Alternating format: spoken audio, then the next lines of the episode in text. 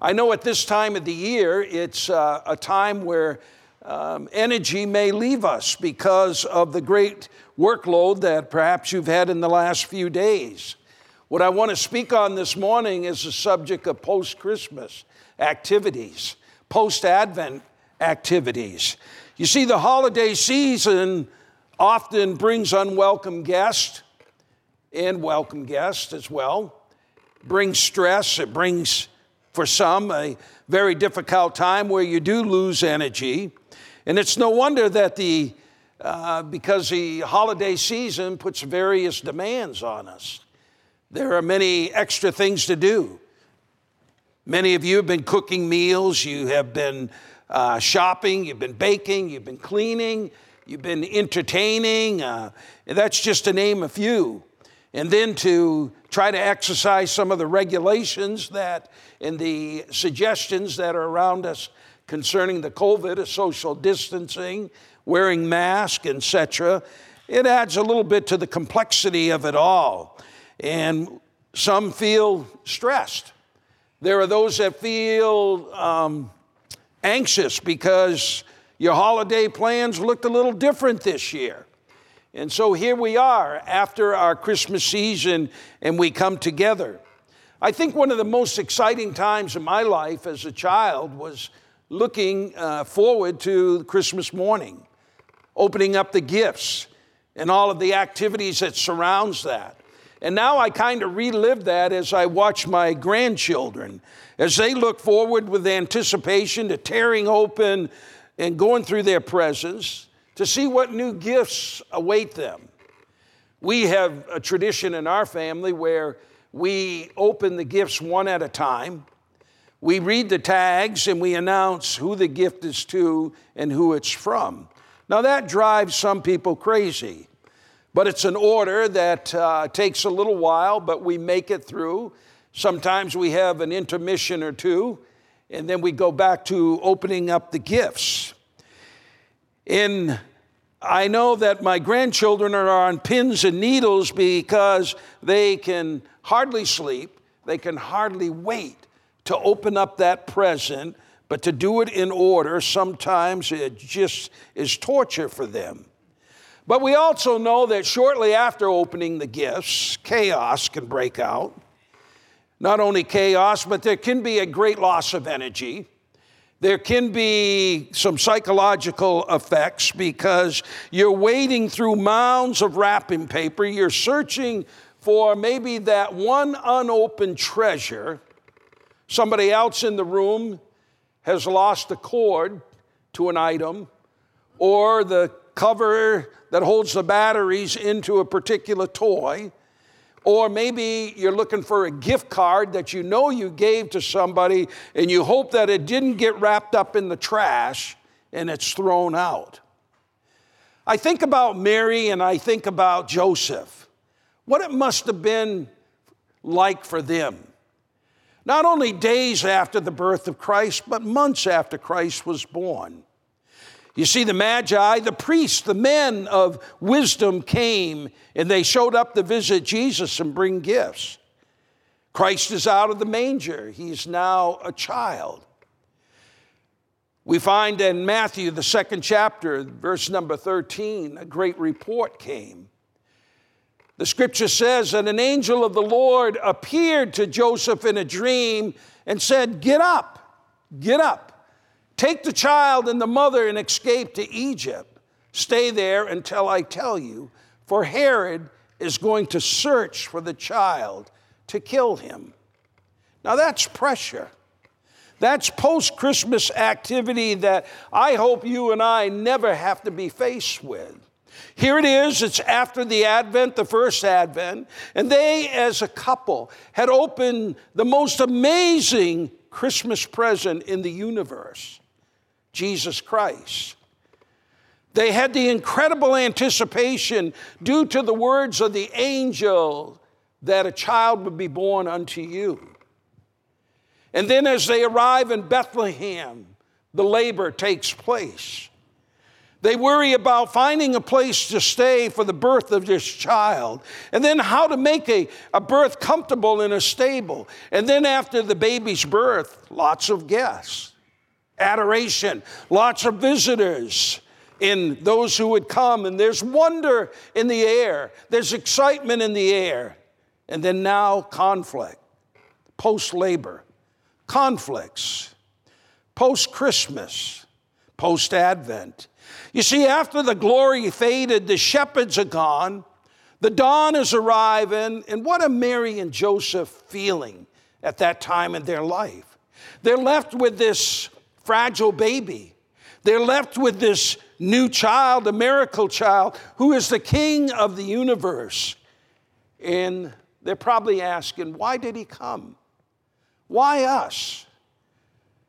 Are they left now on their own to make their, their own way into a cold world?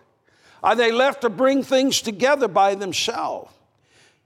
You and I, we've just celebrated Christ's birth. You may be asking, now what? I've made it through another holiday. I've made it through another time in my life where I recognize that there are voids. I recognize that people are missing in my life. I recognize that things just aren't the same as they were last year. Now what? I can imagine Mary and Joseph had concerns after their earth-changing transitions. How are we to move on after God has brought such a miracle in our lives? What next? We've celebrated, you and I, many victories in life. In this room and those who are listening, I suspect that there have been many celebrations of great victory or perhaps valley experiences. We ask the question, what next? It's post-Advent. How do we go on? How do we face the days that are ahead of us? And there are times where we go through incredible struggles in our lives. There are times where we face spiritual battles. There are times that we are holding on in the face of disease or turmoil or great loss.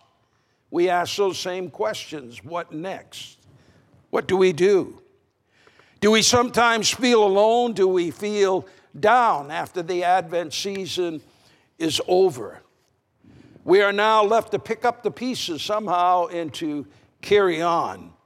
And like the miracle has passed, but the aftermath is still waiting for us. On the other side, we have a whole new year ahead of us. We now say Happy New Year. Christmas is over, but the pressures continue for many people. There's a lot of pressure on people today. How many post-Christmas Sunday services have you and I listened to? How many post-Christmas Sunday services in our lifetime? Is there anything new for you to hear this morning concerning the birth of Jesus Christ? These are the thoughts that I had as I prepared what I was going to speak on today a few weeks ago. Can I tell you anything new this morning? What can I bring that is fresh or new this week following the Christmas miracle and before we start a new year? The truth is, not about something fresh and new being brought to you, but about the old story. The old story of the birth of Jesus Christ becoming afresh in our hearts today. The old story of Christ's birth, it lives on once again, and it touches us and it transforms us. Lil and I have a son that we don't talk a whole lot about because he lives in China. And you're thinking, you have a son in China? Peter Chu. Peter Chu became part of our life as a high school exchange student. He lived with us, and his desire in life was to come to America and to study, to graduate from high school and to go on to Washington University and get an advanced degree in computer science. And Peter Chu accomplished that. He was a remarkably bright young man who stays in touch with us regularly today, expressing appreciation And it seems like it's the tradition of the Chinese people. His grandmother and his father and mother always write to us and thank us for a year of Peter Chu's life. But Peter, one of the things as a bright young man that he wanted to do was to learn the American way. And I can remember during the Christmas season, the Advent season, as a pastor, we had many people coming to our home. Peter would watch that. He would see the American way of doing Christmas and celebrating Advent. One of the things that I would always tell the people when they left our house, you folks, have a Merry Christmas and a Happy New Year. I found that in mid-July, when I would introduce Peter to a new friend, Peter would say, you folks, have a Merry Christmas and a Happy New Year. He thought that was a standard greeting. You folks, have a Merry Christmas and a Happy New Year. Whatever time of the year, Peter Chu would celebrate Christmas and Advent. And I told him, I said, hey, Peter, that's kind of a seasonal greeting. And he would thank me for the direction I would give him. But again, you folks have a Merry Christmas and a Happy New Year. Whether I introduced him to a new person in the church, he would shake hands politely and say, now, you folks have a Merry Christmas and a Happy New Year. You know, Peter Chu, when I think about it, was not completely wrong with that greeting. Because in the book of Micah, the prophet foretold Bethlehem as the place of birth for the Messiah. He said in Micah, the fifth chapter, in verses two, four, and five, but you, Bethlehem, Ephrathah, though you are small among the clans of Judah, out of you will come for me one who will be ruler over Israel, whose origins are from old, from ancient times.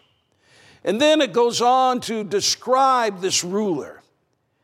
He will stand and shepherd his flock in the strength of the Lord, in the majesty and the name of the Lord God, and they will live securely, for his greatness will reach to the ends of the earth.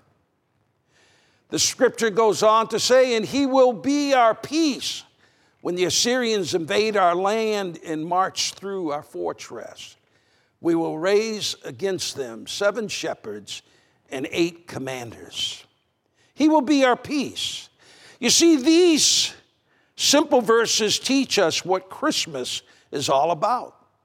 They teach us what the Advent season is all about, not just for December twenty-fifth. You folks have a Merry Christmas in July. This text tells us why Jesus came into the world and what he expected to accomplish here in this world. Micah says that Jesus came to be a shepherd to his flock, that Jesus Christ came to care for us, to lead us, that Jesus came to protect us and to save us.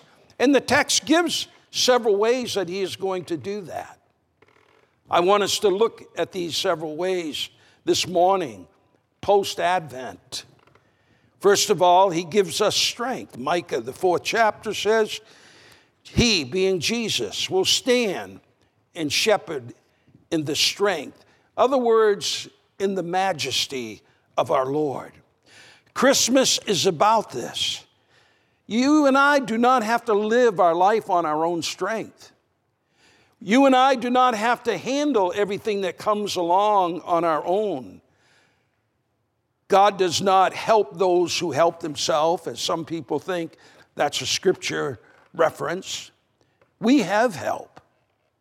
We can turn to God for our strength, and he will give strength to us, the Word of God says. When I started out in youth ministry, I met a man by the name of Bob Whelan. Bob Whelan was an interesting man because Bob lost both legs in Vietnam while attempting to rescue a fellow soldier. He said the day that that happened, his legs went one way and his life went another way. He had dreamed of being a professional baseball player. His high school years, he excelled in baseball, and he thought that after the war, I will go and that dream will be fulfilled.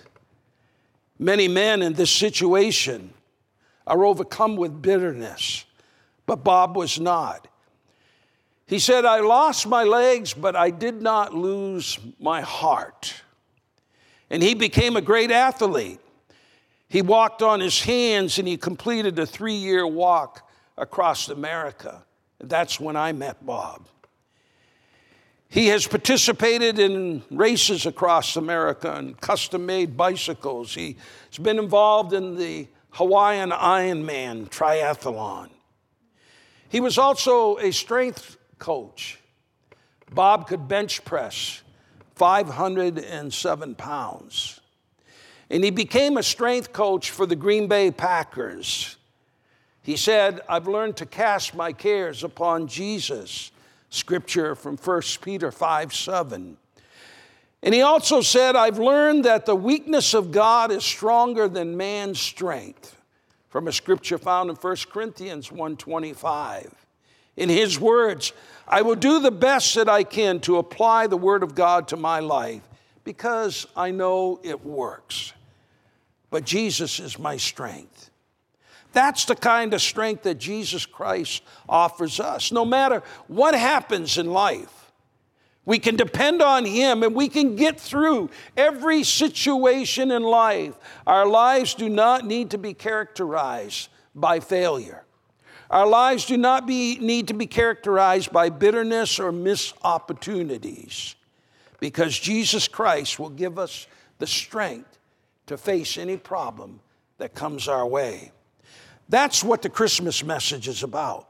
That's what the Advent season is about. That's what post-Advent or post-Christmas message is all about. You folks have a Merry Christmas. It means that you and I are not alone. We're not the victims of circumstances in our life. But you and I can have strength to weather the storm. We have a shepherd who gives us that strength. I know that many of you are challenging, uh, facing challenging situations right now, much bigger than you. As I speak, there are people from our family, our church family, who are in the hospital and they're faced with devastation from COVID. And I pray for them, and it's very frustrating as a pastor that I cannot even get to see them. I can't go by the hospital. I can talk to them on the phone when they're not on oxygen. But God is their strength. And God is much bigger than any situation that we face in life. You and I are in a battle, and we don't have the strength to face that battle. But Jesus Christ does. You don't have to face it alone, but God will be our strength. He gives us strength. A second thought that we see from this text, this scripture, is that God gives you and I security during Advent or post-Advent. You see, we live in an insecure world. Neither certainty nor safety exist. And even though we spend our lives trying to find both, we oftentimes look to the government. We look to our employer. We look to our investments. We look to our relationships for security, and none of them can provide the security that we need. The things that we turn to most often simply do not have the ability to give us that security. But like Bob Lehman learned in Vietnam, our world can come crashing down in one moment. Our world can fall apart in one night as we lose a loved one, as we lose a relationship. Our world can change our whole life with one simple word, forever.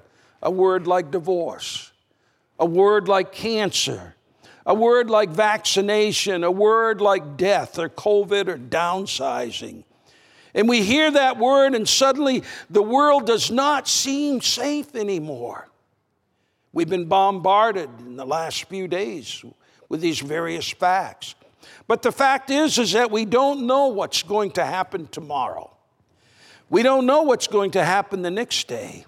We don't even know what next Christmas is going to be like. You think about the last Advent season. Could you ever imagine what we're going through this Christmas? We can't depend upon the world to offer us security because it does not have it. We've learned that. There's only one place that we can find security. And Micah said that he, Jesus Christ, will stand and he will shepherd his flock. That includes you, you, you, myself. He will shepherd us in the strength of the Lord, in the majesty of the name of the Lord his God. And they will live, the scripture says, securely. They, followers of Jesus Christ. For then his greatness will reach to the ends of the earth. Verse number four, his flock, they shall live securely. You see, Jesus Christ offers the security of knowing that he is in control, that he has the power, that he has the ability to overcome the heartbreak that you're facing, to overcome the trials, to overcome that, that, that, that thing that's capturing your life. That's what a shepherd does, and that's what he wants to do for each one of us. Jesus is saying to us today, I will take care of you. Jesus is saying to us today, you are safe with me. Jesus, I believe, is saying, if you're lost, I will find you. If you need the Lord today, he is here. He says, if you've gone astray, I will bring you back. If you're injured, I will strengthen you. I'm your shepherd. I will take care of you. God has made that promise, and he keeps his promise. Hebrews, the thirteenth chapter, the fifth verse. Never will I leave you, never will I forsake you. And Jesus also said himself, his own words in the tenth chapter of John, verses twenty-seven and twenty-eight. Jesus said, my sheep listen to my voice, and I know them, and they follow me. I give them eternal life, and they shall never per- uh, perish. No one will snatch them out of my hand. Jesus offers you and I security today. And that's why he came into this world. That's what Christmas is all about. He offers a kind of security that this world cannot give us. Security based not on things and circumstances, not based on the things that are going on in our lives and around us, but based on the never-ending love that he has for each one of us. In his greatness, Micah says that it's going to reach to the end of this earth. In other words, he's saying there's no place that he can't go. There's no place that you can hide and be away from the Lord. That his power extends beyond the powers of this universe. He will take care of us. Jesus Christ came, and he came to offer us strength. Jesus Christ came to offer us security. And Jesus Christ came to offer us peace. You know, there's some foolish attempts in finding peace in this world today. We try to find peace through alcohol. We try to find peace through drugs, maybe overeating, maybe overworking, jumping from one relationship to another. And I recently shared with you about even hugging a cow. Trying to manufacture the perfect Christmas, the perfect Advent, and it simply does not work. We do not live in a peaceful world. It's hard to find peace. Many people do not have the inner peace, and you only have a glance of what the headlines show us and remind us. That there's no external peace. The world is in a mess. There's always been fighting between nations and et cetera. But Jesus Christ came to bring peace to those who follow him. The book of Micah tells us that in this fifth verse, and he will be their peace. Jesus' birth was announced by the angels. The, the angel said in that familiar text found in Luke, the second chapter, Glory to God in the highest, peace on earth, peace to men. And Jesus was, as he was approaching death, he said to his followers, his disciples, in John, the fourteenth chapter, the twenty-seventh verse, "Peace I leave with you, my peace give you. Do not let your hearts be troubled, and do not be afraid." Jesus Christ came to give us peace. And even when we can't experience peace in the world around us, we can experience peace in our hearts, church, because he came to bring us peace. Christmas is here daily. You folks have a Merry Christmas. Jesus came into this world to take away all the things that destroy our peace. He wants to carry our burdens today. He wants to lift our anxieties. He wants to take away the sin that we carry in our lives. These are the things that tend to make your life miserable. These are the very things that Jesus came to take care of. And that's what he wants to do today. He wants to be our shepherd. He wants to give us peace. We must admit that it's humbling to admit that we can't take care of ourselves. We have to admit that, but it's exactly what we must admit. I need you today, Lord. I need you as I go into this new year, because every day is a Christmas day. You're telling me, Lord, that you have these gifts for me daily, and I want to accept Christ into my heart. It's hard to face the facts that our world is so fragile, that our world is so insecure, and it's impossible to create peace, but there's a child who was born in a manger.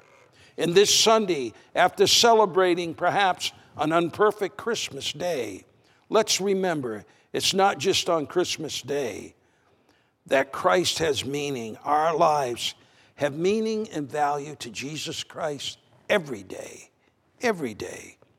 And for this child that was given to us, in this incredible gift, a gift of strength, a gift of security, and a gift of peace. In all circumstances of this day, know the meaning of it all, that God has become a man to give you and I strength, security, and peace every day, every day of our lives. You folks have a Merry Christmas and a Happy New Year, because of Jesus Christ. Our theme for this coming year should be a theme of In Christ Alone. That's where our strength, our security, and peace is going to be as we go into the new year, in Christ alone. Let us put our trust and our faith in Christ alone. Matter of fact, there's a popular Christian song that was written by Keith Getty and Stuart Townend. They are hymn writers. They are contemporary worship chorus writers. They live in the U K. And they penned the words to this hymn. It's the first hymn that they ever sat down to do. And it may be new to some of you. But the hymn is titled, In Christ Alone. He's our cornerstone. He is the solid ground that we can build upon, that we can stand upon. May this be our theme as we enter a new year and realize that Advent is every day, folks. Every day we're offered peace, security, and strength because of Christ alone. Let's sing along with this song.